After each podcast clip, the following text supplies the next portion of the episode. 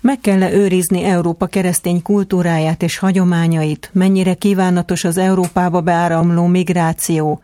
Vajon a családokat vagy az LMBTQ csoportokat kell-e inkább támogatni? Hogyan kezeljük az orosz-ukrán válság következtében kialakult helyzetet? Kedves hallgatóink, a családvédelme, Európa keresztény gyökerei, a migráció, a háborúhoz való viszonyulás vagy az energiapolitika vére menő vitatárgya az Európai Unióban, és aki ezekről a kérdésekről nem a brüsszeli vezetés kánonja szerint gondolkodik, az nagyon komoly támadásoknak, sőt, jogi vagy akár pénzügyi szankcióknak teszi ki magát. De vajon összhangban van-e a brüsszeli vezetés és az általuk igazgatott csendes többség látásmódja? A századvég alapítvány 2016 óta vizsgálja az európai lakosság véleményét az unió jövőjét leginkább érintő kérdésekben. A mai kerengőben erről beszélgetünk Hidvégi Áronnal, a századvég elnök helyettesével. Szeretettel köszöntelek a stúdióban. Köszöntelek én is, és nagyon köszönöm a meghívást, köszöntöm a hallgatókat. Tőled hallottam egy könyvbemutatón, de én is szoktam alkalmazni ezt a képet, hogy olyanok vagyunk mi Magyarország itt Európában, mint, mint egy galfalu, ugye az Asterixből vett igen, kép. A, hát nekem, ugye büszke kisgyerekes apukaként nekem mostanában kicsit túl sokszor jutnak ilyen mesei hasonlatok, akár közéleti kérdésben is, és amikor így készültem ennek az Európa projekt kutatásnak a bemutatójára, akkor így felvillant egy kép, hogy tulajdonképpen olyan, mint hogyha mi lennénk az utolsó falu. Persze mi is nem a rómaiak ellen küzdünk, hanem a vók ideológia, meg a, lehet a brüsszeli elit, meg ugye fel lehet LMBTQ propagandátok kezdve. Hát rengeteg egy mindent, túlerőben tehát egy túl, erőszakos, van, agresszív, uralkodni vágyó Pontosan, csak hogyha az ember ideológia. például a mainstream sajtóból tájékozódik, akkor hajlamos ezt a képet kialakítani magába, hogy tulajdonképpen azért az, hogy mondjam, hogyha egy csavarral értelmezzük ezt az Asterixet, ott tulajdonképpen abban az van, hogy a, a mainstream a fősodorral szemben küzdenek, de hogy tulajdonképpen mi most tényleg a, tényleg a fősodorral szembe, tehát tényleg a, a nagy igazságok ellen küzdünk, vagy pedig azért kicsit árnyaltabb a kép. Ezt nyilván csak akkor tudjuk meg, hogyha empirikus kutatást végzünk. Mert az, hogy mit mond a média, meg a sajtóban mit lehet olvasni, az ugye egy szűk elitnek a narratívája. Ugye a őket tulajdonló csoportoké, vagy ha úgy tetszik, politikai elité. Na de mi van az emberekkel? És hát nyilván ezek a kutatások azért nagyon hasznosak, mert ebből meg az látszik, hogyha most megkérdezzük az embereket, akár a leg, bocsánat, kifejezi alapabb kérdésekről, mint a család, vagy azokat a témákat hozzuk elő, amik egyébként az európai közbeszédet igenis uralják, akár politikai, akár társadalmi kérdésekben, de azokat az látszik, hogy nem, hogy mi képviselnénk a kisebbségi véleményt, hanem a magyar állásponta az európai emberek többségének álláspontja. Hát a kis ember az átlagember, Persze, aki tehát, elszenvedi így tulajdonképpen. Van, arra konklúzióra jutunk, hogy van egy óriási nagy szakadék. Ha megnézzük a, az európai politikai elitet, meg megnézzük a, az európai állampolgárokat. 2016 óta végeztek ilyen kutatásokat. Milyen mintával dolgoztatok, és hogyan? Ez úgy néz ki, hogy minden országban egy ezerfős, a fő demográfiai ismérvek mentén reprezentatív mintát készítünk telefonos módszerrel. Minden Európai Uniós ország benne van a mintában, Plusz még bele szoktuk tenni ugye Nagy-Britanniát, Svájcot és Norvégiát. Ez a minimum csomag ami mindig benne van. De a 22-esben láttam, 20, hogy Törökország van, is benne igen, volt. Az hogy az került az oda Törökország? Hát őszintén szóval mindig a, az érdeklődés, vagy a témáknak megfelelően alakítjuk az országok listáját. Tehát, hogy ott érdekes volt nekünk geopolitikai szempontból a Balkán, a Nyugat-Balkán, ugye Törökország sok kérdésben, és ezért tettük bele, de most a, a legfrissebbe, a 2023-asba, vagyis a legfrissebb, aminek eredményei vannak most, abba, abba 30 ország került bele, de hát hogyha belegondolunk, önmagában az egy óriási dolog, hogy van egy 30 ezeres európai adatbázisunk, ami minden országra érvényes eredményeket, igazságokat mond. Tehát ez egy nagy dolog. Ez egy nagyon nagy volumenű kutatásnak számít szakmai szempontból. Tehát nyilván van az Európai Uniónak az Euróbarométer, csak én azért azt a kritikát hajlamos vagyok megfogalmazni, hogy ott például azért a kérdésfeltevéssel sokszor, mintha az az érzésem, most ezt persze magánemberként mondom, de az az, a, az, a, az érzésem, mint hogyha ott azért a konfliktusos témákban úgy fogalmaznak, hogy, hogy lehogy hogy mondjuk kiderüljön az igazság. De most mondok egy plastikus példát, ugye jól emlékszem, volt egy olyan egy kérdés, amiben a, az ukrán háborúval kapcsolatban a humanitárius segítségnyújtást és a fegyverszállítást egy kérdésbe kérdezik, azért az, hát hogy mondjam, mivel a kettőnek egészen más a megítélése, mert nyilván az ember segít. Ez teljesen alap, de hát Magyarország is ezt teszi. Mm. De amikor meg fegyverszállításról beszélünk, amikor gyakorlatilag azt reszkírozza egy ország, hogy magára egy célkeresztet rajzol, hát ez a kettő azért nem ugyanaz, ezt nem lehet megkérdezni egy kérdésben. Nyilván érthető, de, de hogy a mi kutatásunkban meg pont az a, a lényeg, hogy mi úgy kérdezzük meg, ahogy ez... Hogy egyenes ah, válasz egyen, szülessen, van, tehát, hogy, egyenes hogy kérdés. Persze. Na menjünk tovább a témákkal. Házasság hete van most ezen a héten. Úgyhogy különlegesen is érdekel az, hogy mit találtatok a család és a házasság témájában. Milyen kérdések voltak, és mit mondtak az emberek? Európa családközpontú, ezt nyugodtan kijelenthetjük. És azt is kijelenthetjük, hogy a magyar narratíva család témában megint csak nem egyedülálló. Persze egyedülálló, hogy valaki ezt politikai, föl, politikai szinten, szinten van, van az emberek gondolkodása szintjén, pedig ez a normális. De egyébként nem meglepő, mert ha az ember beszélget más tudom európai emberekkel, én is ilyet teszem ezt elég gyakran, tehát nem, nem érzek olyan kirívó differenciát, amikor családi értékekről beszélgetnénk.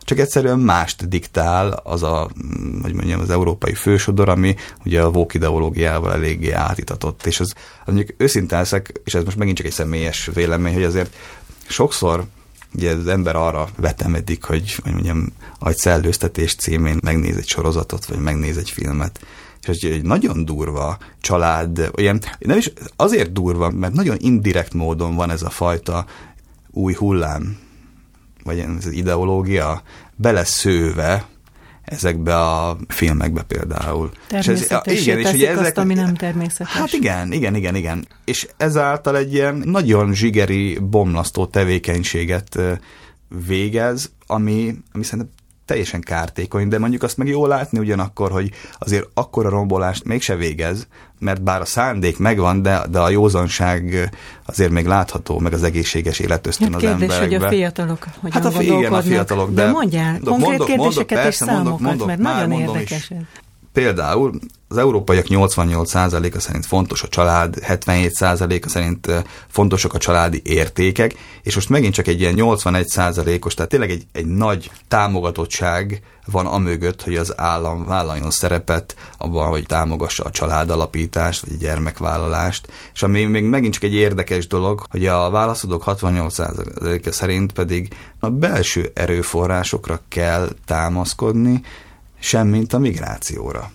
Persze a migrációs válság is egy érdekes, eh, már úgy értve, hogy szakmai szempontból egy érdekes tapasztalat volt, mert láttuk azt, ahogy átfordult az egész egy ilyen, persze legyünk jó emberek, meg a jó emberkedésből azért átfordult az, hogy mégiscsak az egészséges életösztön és a, a tapasztalatok hatására azért megfordul az embereknek a véleménye, és azért már erős fenntartásaik vannak az embereknek a migrációval kapcsolatban.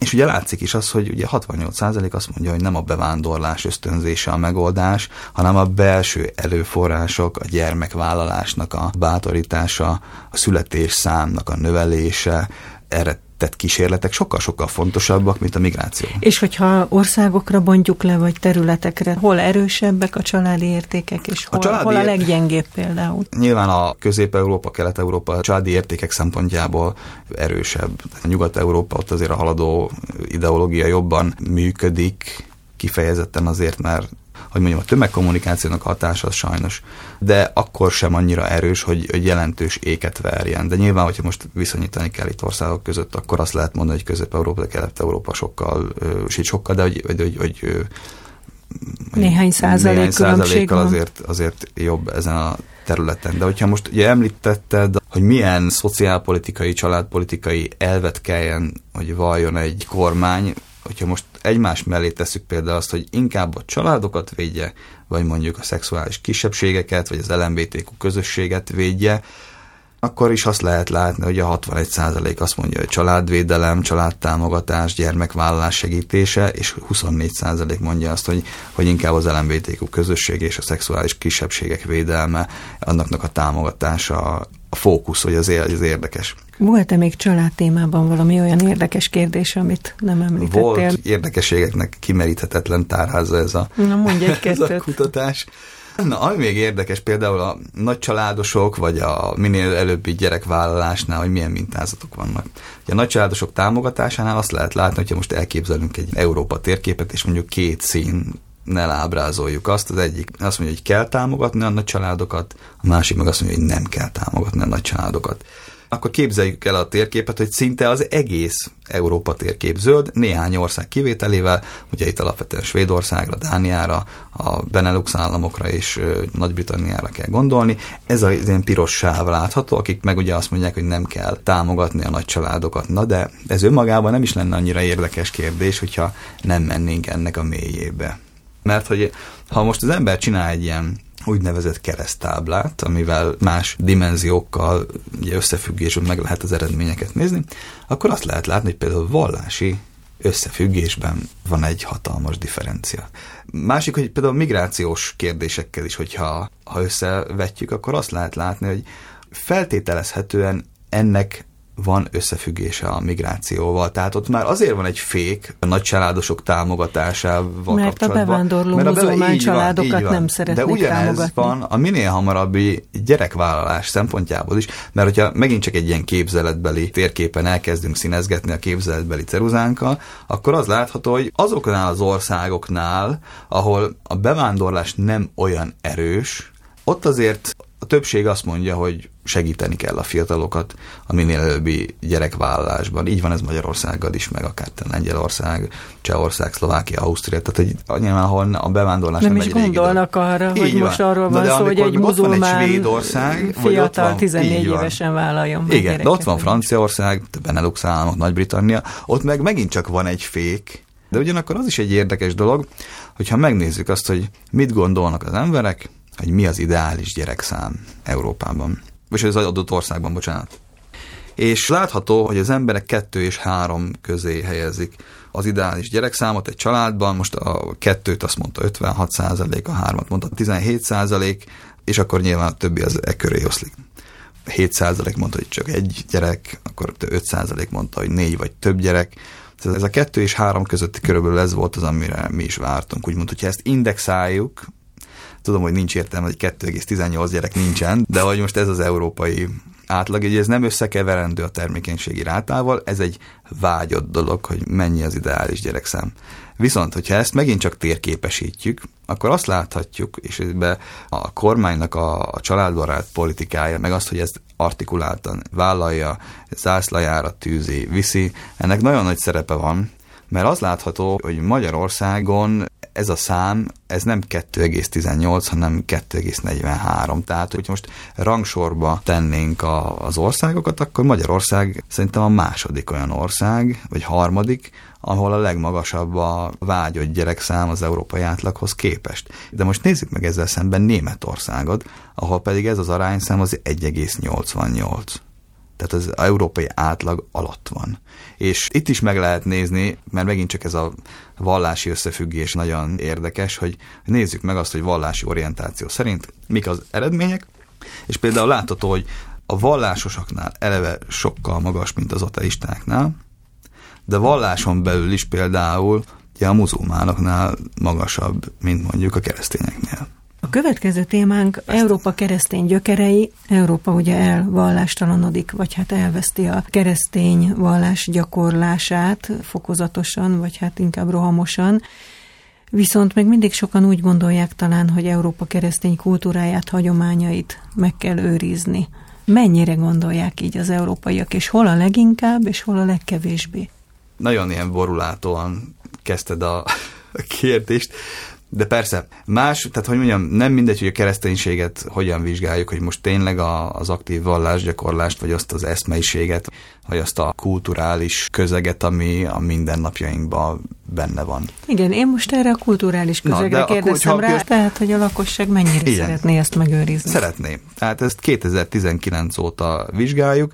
Ugyan van egy hát egy minimális csökkenés benne, de nem olyan jelentős, mert 2019-ben 58% mondta azt, hogy Európának meg kell őrizni keresztény kultúráját, hagyományait 31%-kal szemben, 2022-ben ez 56 százalék volt, és ugye 35 százalék mondta az, hogy túl kell lépni a keresztény hagyományokon, és világibb kultúra fele kell, tehát van csökkenés, ezt nem, nem lehet letagadni, de nem annyira rohamos. De ugyanakkor azt lehet mondani, hogy azért mégiscsak 56 százalék az embereknek a többsége a keresztény kultúrát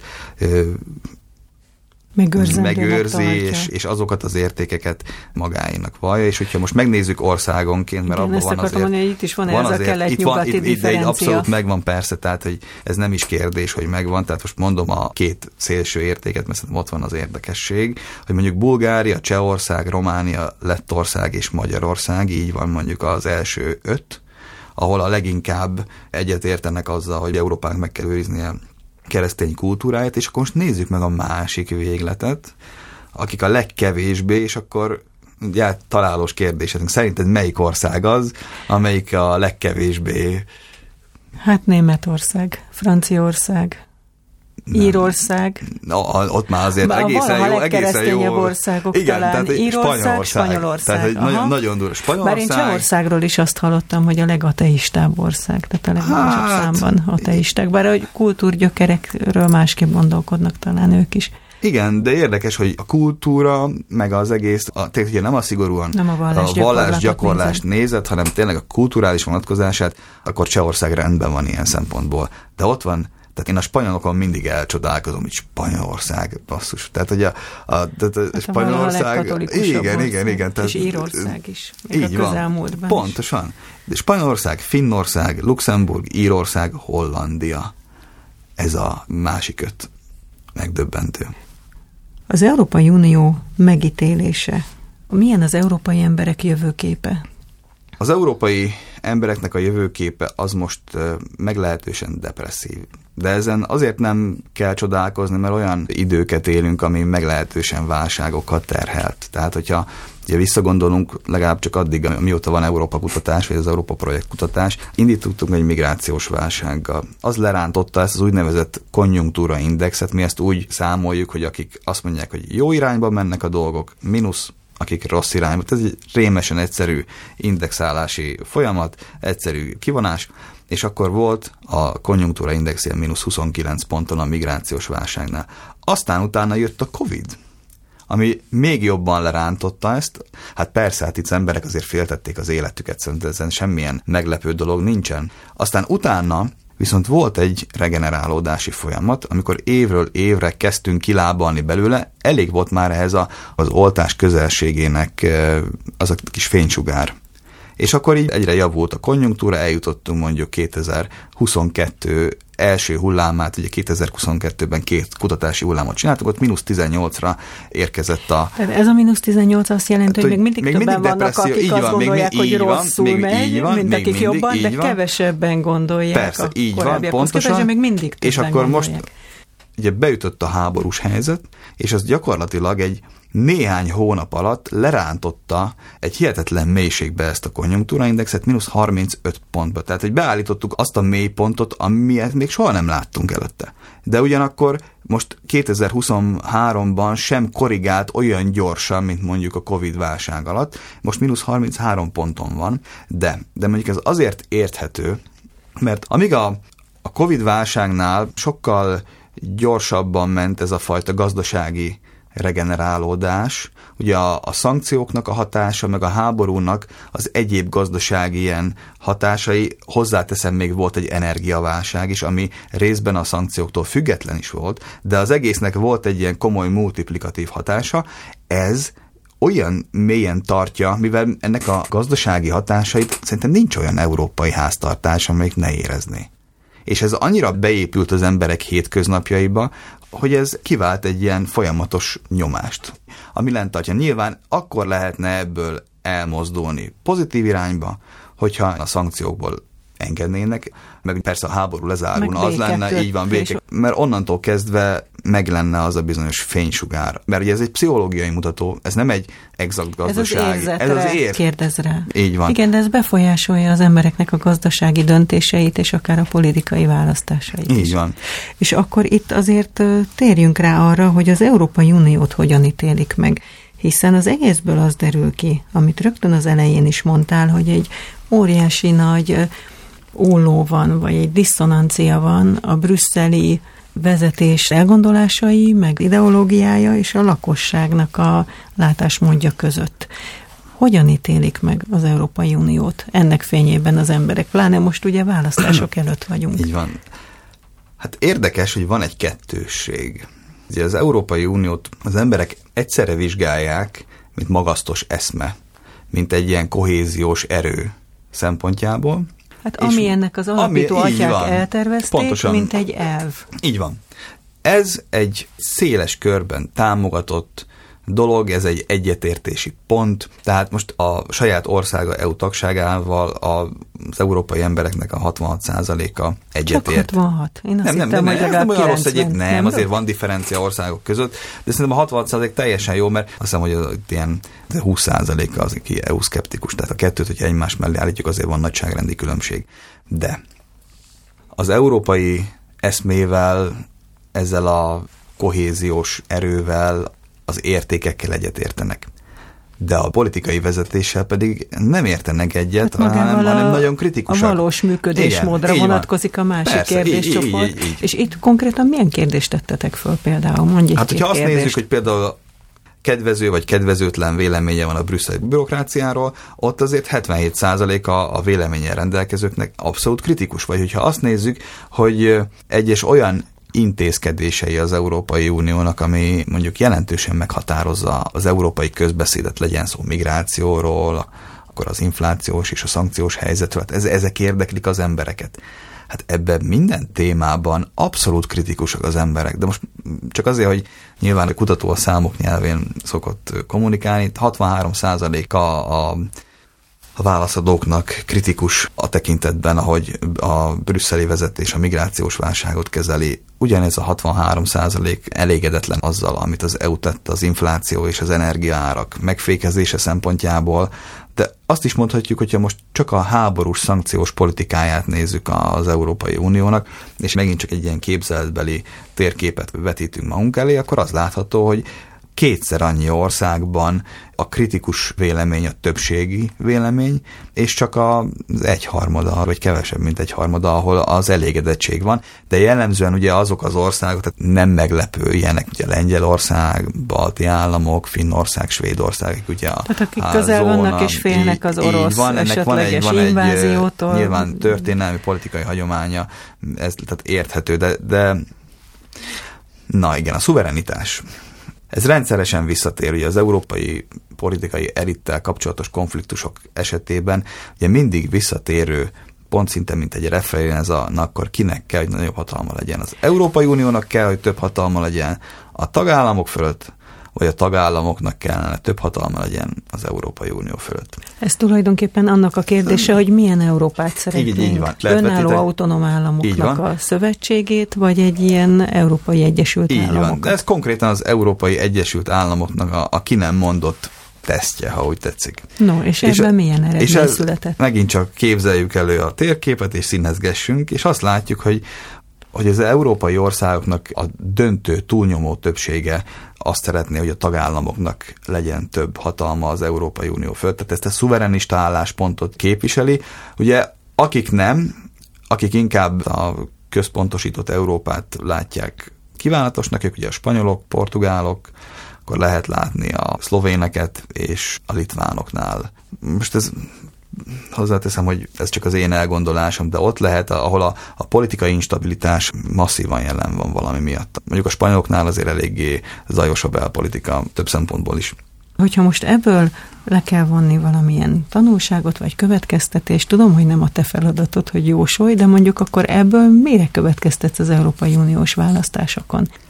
Hát az Európai Uniós választásokon mire számítok? Őszintén szóval van egy egy vágyvezérelt jóslat, nem azt jóslat, képzeljük, azt, igen. Én, én azt gondolom, de, de aztán persze van egy, hogy mondjam, bennem egy de ilyen mit fék. látsz reálisnak? Hát a én fékeset mond. Én a fékeset látom reálisnak, mert, mert hogy mondjam, az európai választási rendszer önmagába nem hozza azt, hogy itt olyan jelentős kataklizmaszerű változás legyen a mechanizmusban, de nyilván azt várom, hogy a szuverenista erők azért megerősödjenek, csak ahhoz, hogy, hogy ez az adminisztráció tekintetében is okozzon egy olyan jelentős változást, ahhoz tényleg egy nagyon masszív dolog kell, egy nagyon nagy protestmozgalom. Ennek vannak jelei, gazdatüntetések, stb., hogy azért az embereknek már elegük van. Csak kérdés az, hogy megint az, hogy, hogy, hogy ezt hogyan próbálják ellensúlyozni politika eszközeivel.